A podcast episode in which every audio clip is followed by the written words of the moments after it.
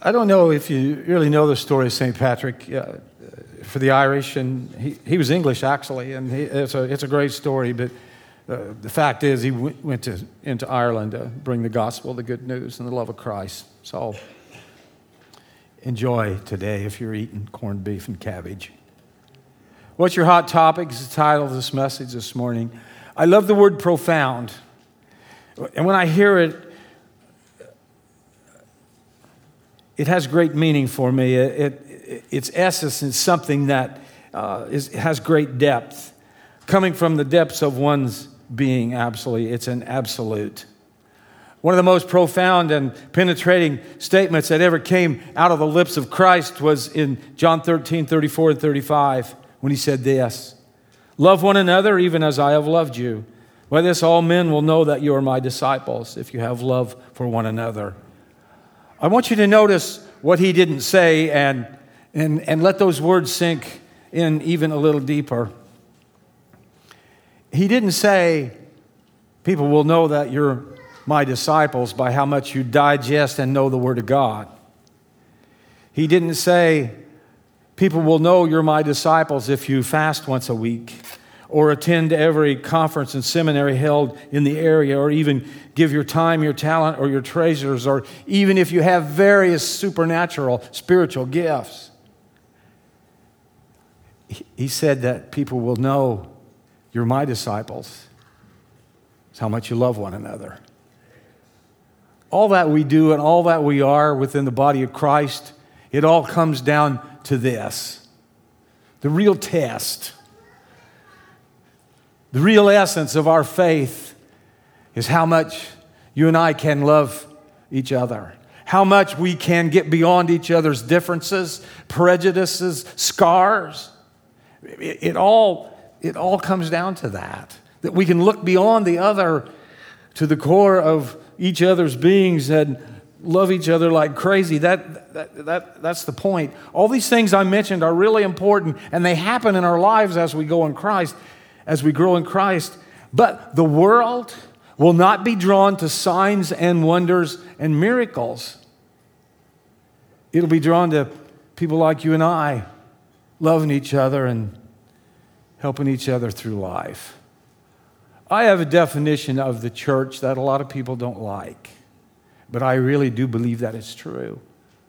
If we're gut honest this morning, we're all messed up and we need God and each other to get through life. That's my definition of the church. And it all comes down to this agape love that's unconditional, that the Holy Spirit uh, produces within the life of the follower of Christ. We're the only humans on the planet that can experience agape love because it comes from God and it's Holy Spirit inspired.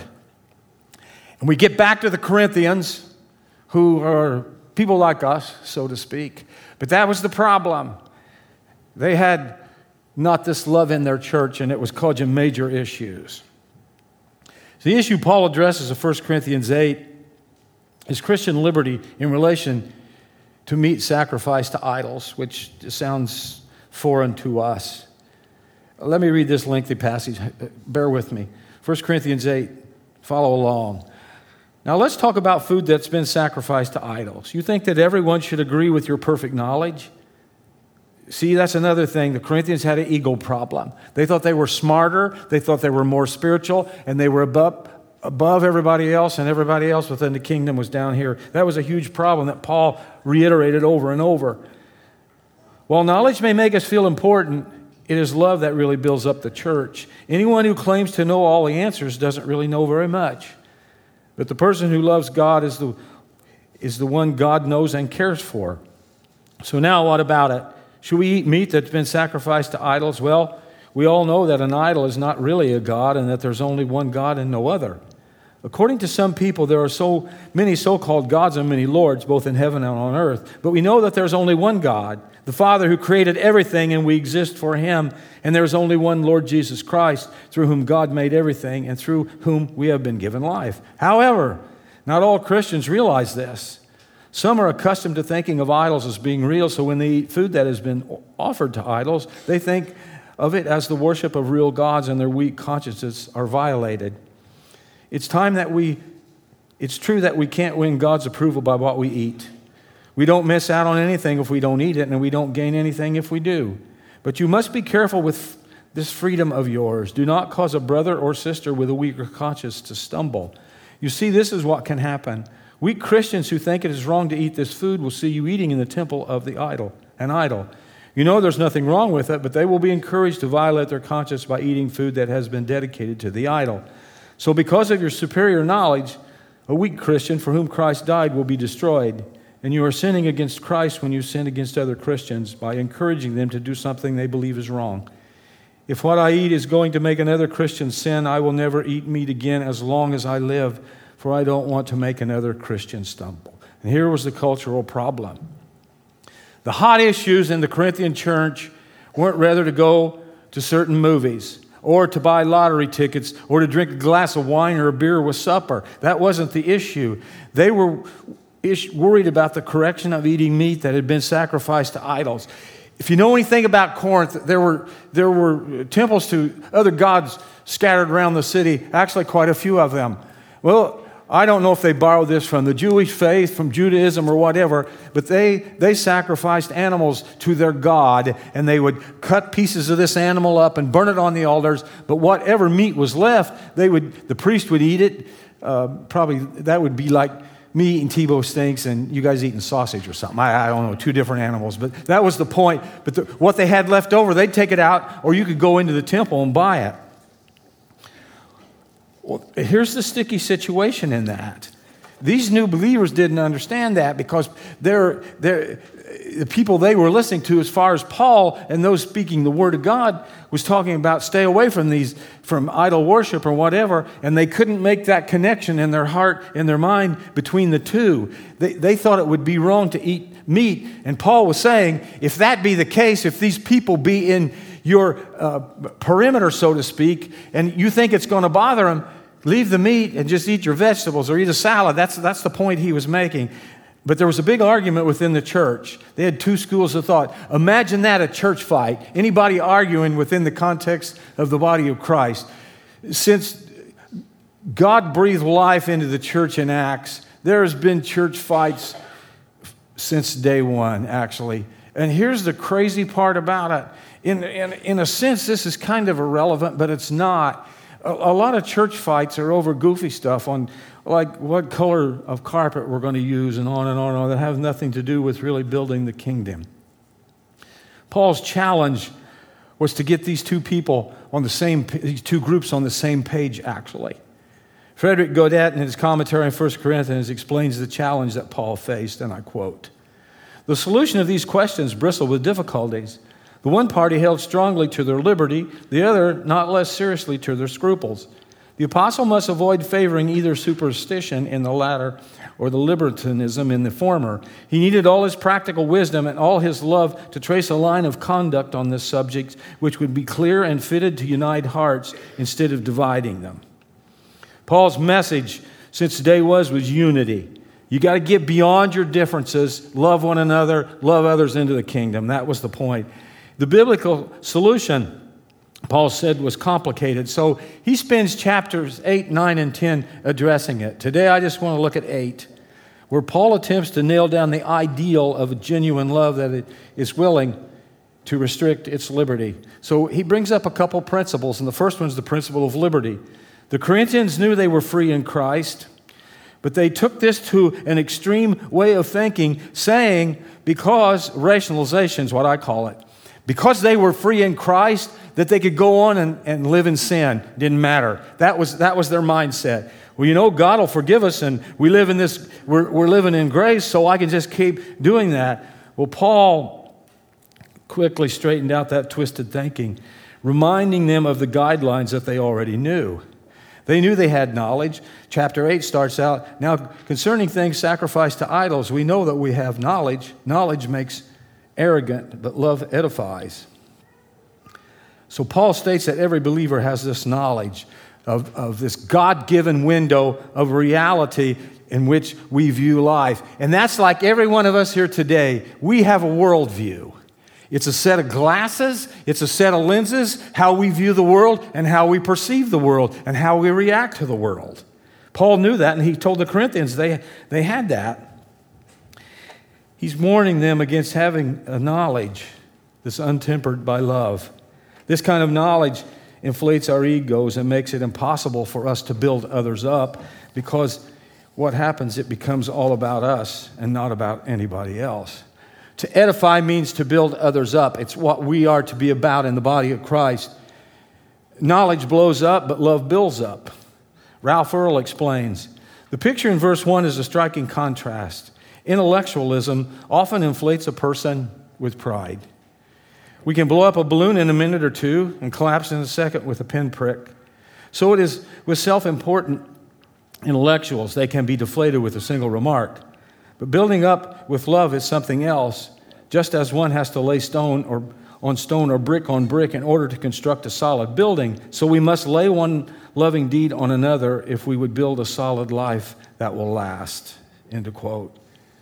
So that's the Paul, that's the point Paul is making that knowledge without love tears down, and we are to be in the building up business.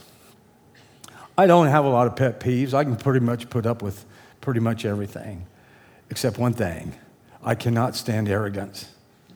If there's anything that pushes my buttons, it, it drives me up the wall.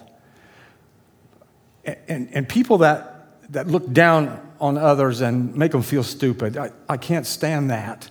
When I, was, when I started the study course, uh, it was a five year program. It was um, every Thursday night for three or four hour class, and you did that for five years, and then you pastored three years, and then they would ordain you. Then that's with, but, but I went to college up north and finished college, but I'm not bragging about it. My wife did all my work. My wife should have the diploma with her name on it, but no, it's got my name on it. But uh, God bless her. I'll tell you what, she helped me a lot. But anyhow, we had this ministerial class, and this this person that was teaching it wasn't a pastor, but I hate to say this, but as a woman. No, no offense. I don't want to get in bad with the women because I love women. They're some of my favorite people. But anyhow, she thought she was the, the smartest woman in the world, actually. So there was about eight of us in there, and none of us were like rocket scientists or anything. Actually, we were even lucky to be able to put our clothes on and drive there. But anyhow, here's what she did, and it really ticked me off. She said, Now, everybody get out a piece of paper and your pen, and I want you to write a paragraph. Doesn't matter what it's about, just write a paragraph. Well, at the end of that, she went back and she said, Now, circle all with three syllable words. And in essence, what she was saying, if you didn't use very many three syllable words, you were pretty much an idiot. And, oh, it, I didn't tell her what I was thinking, but uh, Man, uh, uh, stuff like that upsets me. It was, the, and it was the idea behind it. She wasn't there to help us, I think. She was there to make us look goofy, but which is easy for me. Another time, uh, we were with a couple, and they wanted to go down to the Quad Cities and do the holodome thing with our kids. They were smaller, and these two people, they were kind of, in their own minds, elevated a little bit. So, what they did, they lured Diane and I into a game of Trivial Pursuit, and we smoked them. it's one of the highlights of my life, actually. I, I, want that story told at my funeral. It was such a good story. So, they had college. They were, they were brilliant, smart people, and here's a couple. I'm not going to say because I don't want to embarrass my wife, but anyhow, it's one of the biggest victories in my life. Do you guys like arrogance? You know, I can't stand that. If you want to push my button, write me some mail and act uh, like an anonymous letter and act real arrogant in it, and it'll, it'll tick me off for a while. Then I'll have to ask for forgiveness and move on. I could tell other stories, but I, I don't want to dig myself any more of a hole than I've already started here this morning. In verses 4 through 6, Paul tells them, they all know about idols. Therefore, concerning the eat of things sacrificed to idols, we know that there is no such thing as an idol in the world and that there is no God but one. He's bringing it back to reality. Why worry about idols or meet idols? Because there's no such there's no such God. God's the only God. For even if there are so called gods, whether in heaven or on earth, as indeed there are many gods and many lords, yet for us there is only one God, or the, but one God, the Father, from whom are all things, and we exist for him, and one Lord, Jesus Christ, by whom are all things, and we exist through him. Paul's logic is clear. Since idols are merely man's creation and there's only one God, eating meat to them wouldn't make any difference, actually. I always find that interesting. I've not met too many, a few atheists, but they make such a deal of, of fighting the God that they don't believe exists. It's, it's always interesting to me. Paul talks about the liberty we have in Christ, and then he brings up a more vital and important principle of our faith, which is the principle of love. Of love he he appeals not only to the Corinthians' knowledge and logic, but also to the responsibility to love weaker brothers. People that are new in the faith and don't maybe know as much as us or haven't been down the road as far as we have, that, that are ignorant as far as the scriptures and whatever. However, not all men have this knowledge, he said in verse 7, but some being accustomed to the idol now eat food as if it were sacrificed to an idol, and their conscience being weak is defiled. A lot of people didn't understand the meat issue. It wasn't immoral with an I, it's amoral, which means it's morally neutral. It has no meaning, in a sense. And then eating the meat would not affect their relationship to Christ. In verse 8, Paul tells the Corinthians to put a lid on their liberty around these people. What he's saying, being aware of what's going on in your world. Verses 9 to 11, he says, but take care lest this liberty of yours somehow become a stumbling block to the weak. For someone sees you who have knowledge dining in an idol's temple, will not his conscience, if he is weak, be strengthened to eat things sacrificed to idols? For through your knowledge, he who is weak is ruined, the brother for whose sake Christ died. I, we think of modern day examples. You take a believer that is new, that has struggled with alcohol, maybe even went through AA, I don't know. They see us up at Patrick's pounding down a couple beers. They're going to say, Well, there's Eddie, he's the pastor. If, if he can do that, it'd be okay. It, it, you see, the, there's a point there that we really have to be, be sensitive to those around us. And that's what Paul is saying. Paul says, I have the liberty to do anything I want in Christ, but I choose not to. And that was his point. And he chose not to because he didn't want to make a, a weaker brother or sister stumble, actually. He emphasizes that knowledge can tear down, ruin, and stumble the unstable off their feet, but when tempered in love, it can edify. So, what is to be our loving response? Paul answers firm in verse 13 Therefore, if food causes my brother to stumble, I will never eat meat again. That's pretty strong language, isn't it? That I might not cause my brother to stumble. In a nutshell, Paul is saying that the extent of our love is determined by the attitude with which we retain our liberty. Even though today we don't have to battle the issue of eating meat sacrificed to idols, our culture has a lot of gray areas in it. I like black and white. I believe the scripture is black and white, but this culture that man has created in which we live, there are tons of gray areas. That's why I always tell people to, uh, first and foremost, do what Paul told us to do.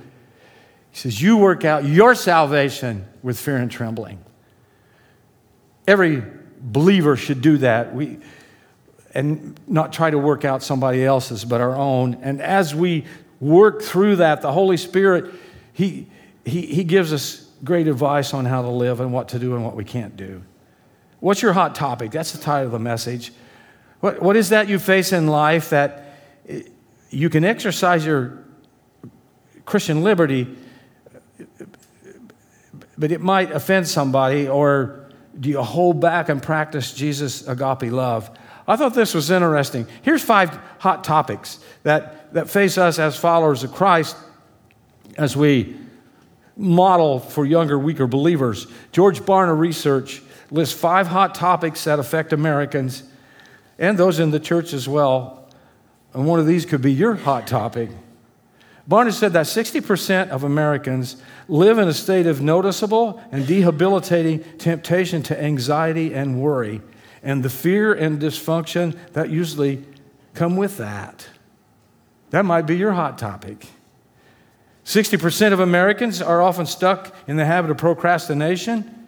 It's a poor witness. Maybe that's your hot topic. 55% are overwhelmed to eat too much. Maybe that's your hot topic. 44% admit to overuse of electronics and social media to a detriment to their lives. Become, it becomes an addiction. And maybe that's your hot topic. 41% of Americans say they are often tempted by laziness or by not working as hard as reasonably expected in their occupation. Maybe that's your hot topic. These are things that we might take for granted, but those, are, I'll guarantee you, those around you are watching, especially if you have made the point that you are a follower of Christ and they expect a little something different out of you, actually.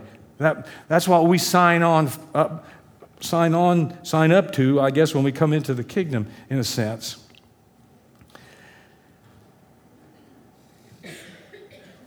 It's hard for us to grasp agape love, no strings attached, unconditional, saying, regardless of what you do to me, I'm always going to love you in this capacity. I think it's easier for us to see, see God be able to do that, but, but when He asks us to do that, that's a whole, that's a whole different world. It's difficult for us to wrap our minds, many of us, around extreme prejudice and hatred, which results in results in vicious violence, torture, and death to certain groups of people and ethnic groups.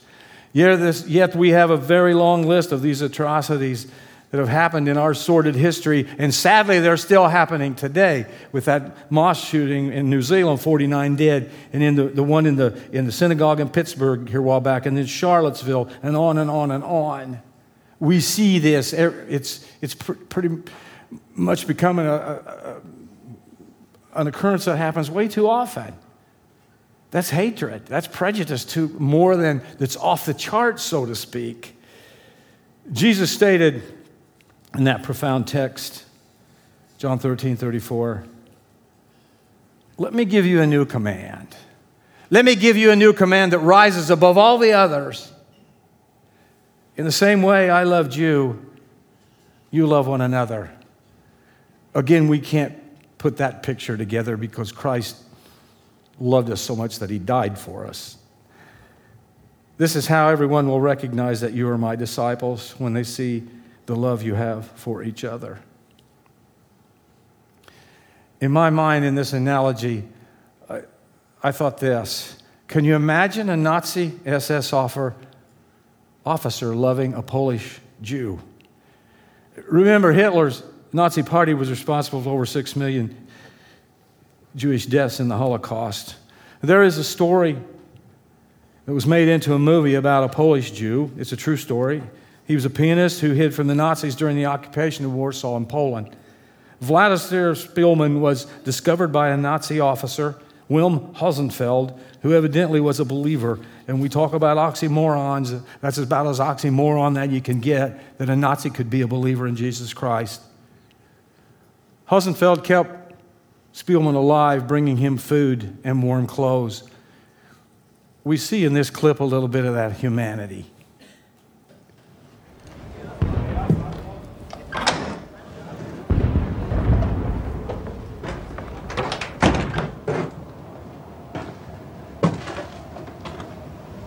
Jude?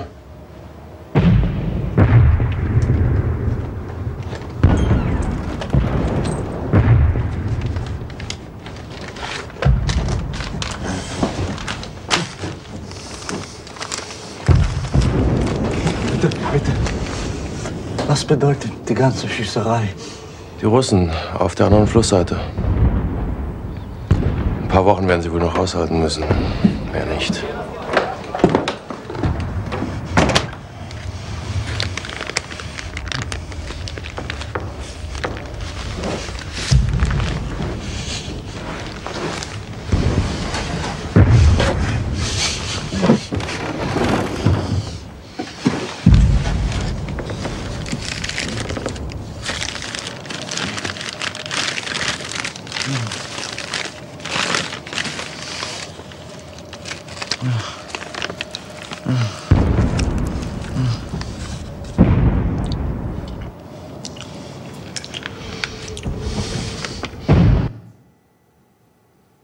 That's, we'll probably never be faced with anything like that. I can't guarantee that.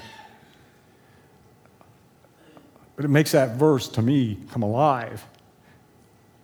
That you will know my, you're my disciples by the way that you love one another.